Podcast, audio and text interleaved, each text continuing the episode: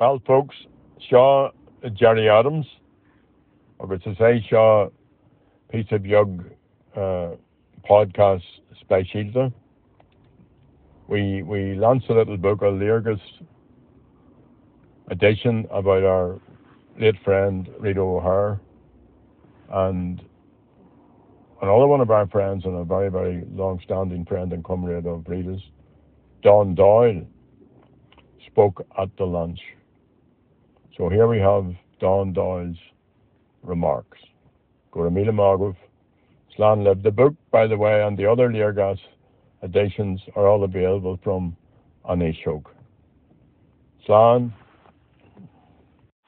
Um, tá lúir orm a bheith an seáinniu de seola an van jarreg lear galánta ar héal rí óhéir. Dog rita lurg mór in ar héal ilig agus tá sé Jackar a credint gohfuil si I'm delighted to be here today for the launch of Bhean Dearg, a really great book and a valuable memento of the life of Rita O'Hare, a Fira Gael and an Irish patriot. As Rita herself constantly advised, it's vitally important for Republicans to write and speak our history and the deeds of our comrades. Rita was such a big presence in all of our lives. It's hard to believe that she's gone, but she's very often in our thoughts. I have very many fond memories of long dinners in Rita and Brendan's house, longer conversations, of her getting me into trouble and out of trouble, of cups of tea in Anne's bakery on Moore Street, of late night phone calls, collecting her father Billy to bring him to Dublin, of political advances and setbacks, regrets, good days and bad days, but a lifetime of memories of an incredible woman. I first met Rita in the late 1980s at a Sinn Féin Ard Fheis in the Mansion House. I had the misfortune to be standing in a queue between Eddie Fullerton and Rita, uh, full of youthful confidence, speaking against the motion that they were both strongly supporting. It turned out my youthful confidence was badly misplaced, and we were hammered on the motion. But later in the weekend, Rita came and found me to talk to me, to encourage me. Uh, and even though I was obviously hopelessly wrong on what I had said and totally missed the big picture, uh, she wanted to talk to me about it. And over the next number of years, began a lifelong friendship uh, with Rita and Brendan.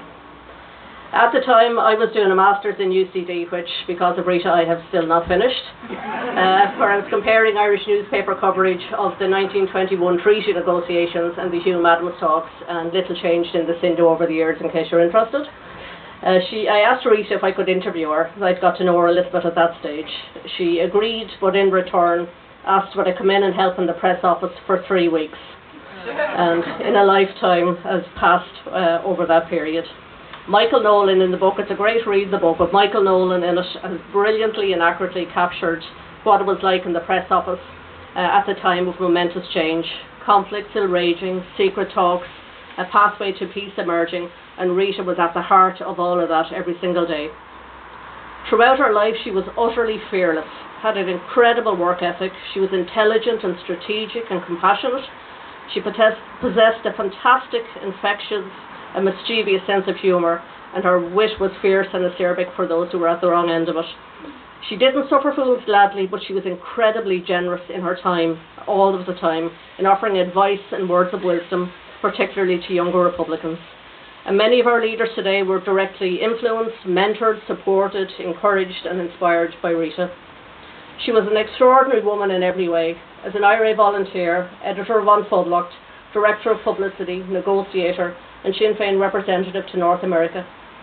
She excelled in every role that she undertook, but I think she was especially proud of her time in the United States, where Rita was hugely successful in promoting the party and the cause of Irish unity. She forged and nurtured crucially important relationships over a quarter of a century in her work on Capitol Hill with successive administrations, with Irish American organisations and the trade union movement. And she developed lifelong friendships with many people.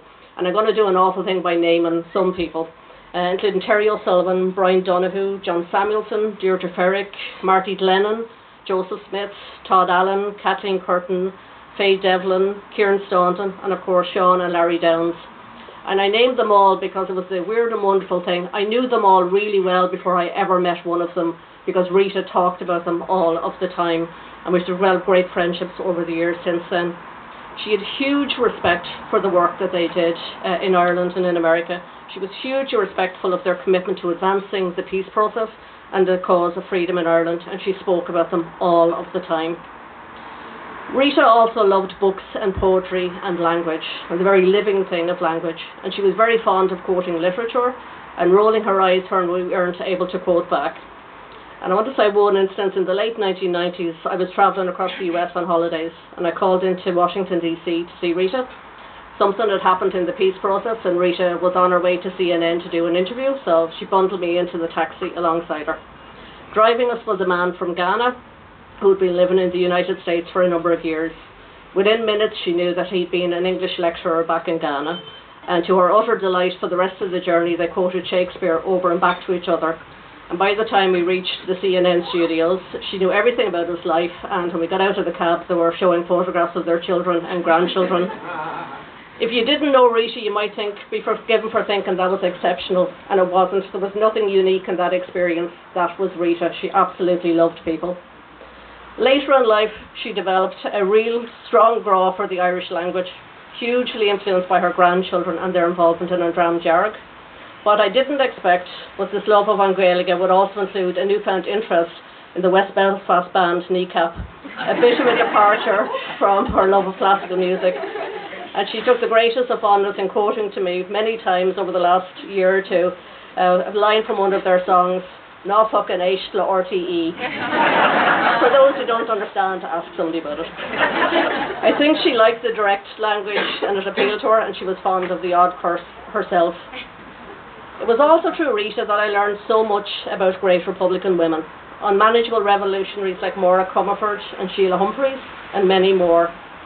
In March of last year, Rita spoke at an event for Maura Comerford she reflected that the three women shared well over 100 years of Republican activism between them.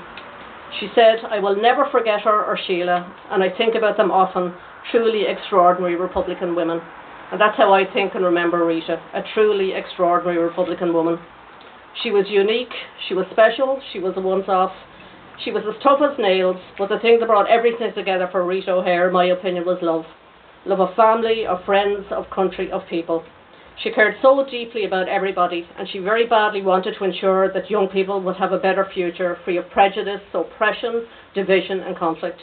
She was larger than life, an icon of the Republican movement, and she was a partner to Brendan, a mother to Terry, Francis, Rory, and Kieran, and granny to her adored grandchildren and great grandchildren.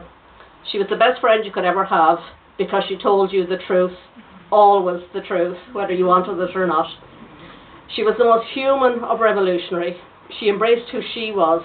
She was never anybody but herself, and that's a very powerful thing. Because in being herself, Rita O'Hare helped change Ireland. She helped change the direction of the future of our nation. We loved Rita, and she loved all of us. And that's why she never gave in, never gave up, never stopped believing, no matter what she was going through. And today, Republicanism is stronger than ever before, and we're closer to the promise of Irish unity than ever before because Rita O'Hare made it possible what greater legacy can anybody leave? An Bhean Dearg is a great tribute to Rita, and I encourage everyone to read it. But I have to say, I am also really looking forward to reading how more that is published, her uncensored words. Thank you very much.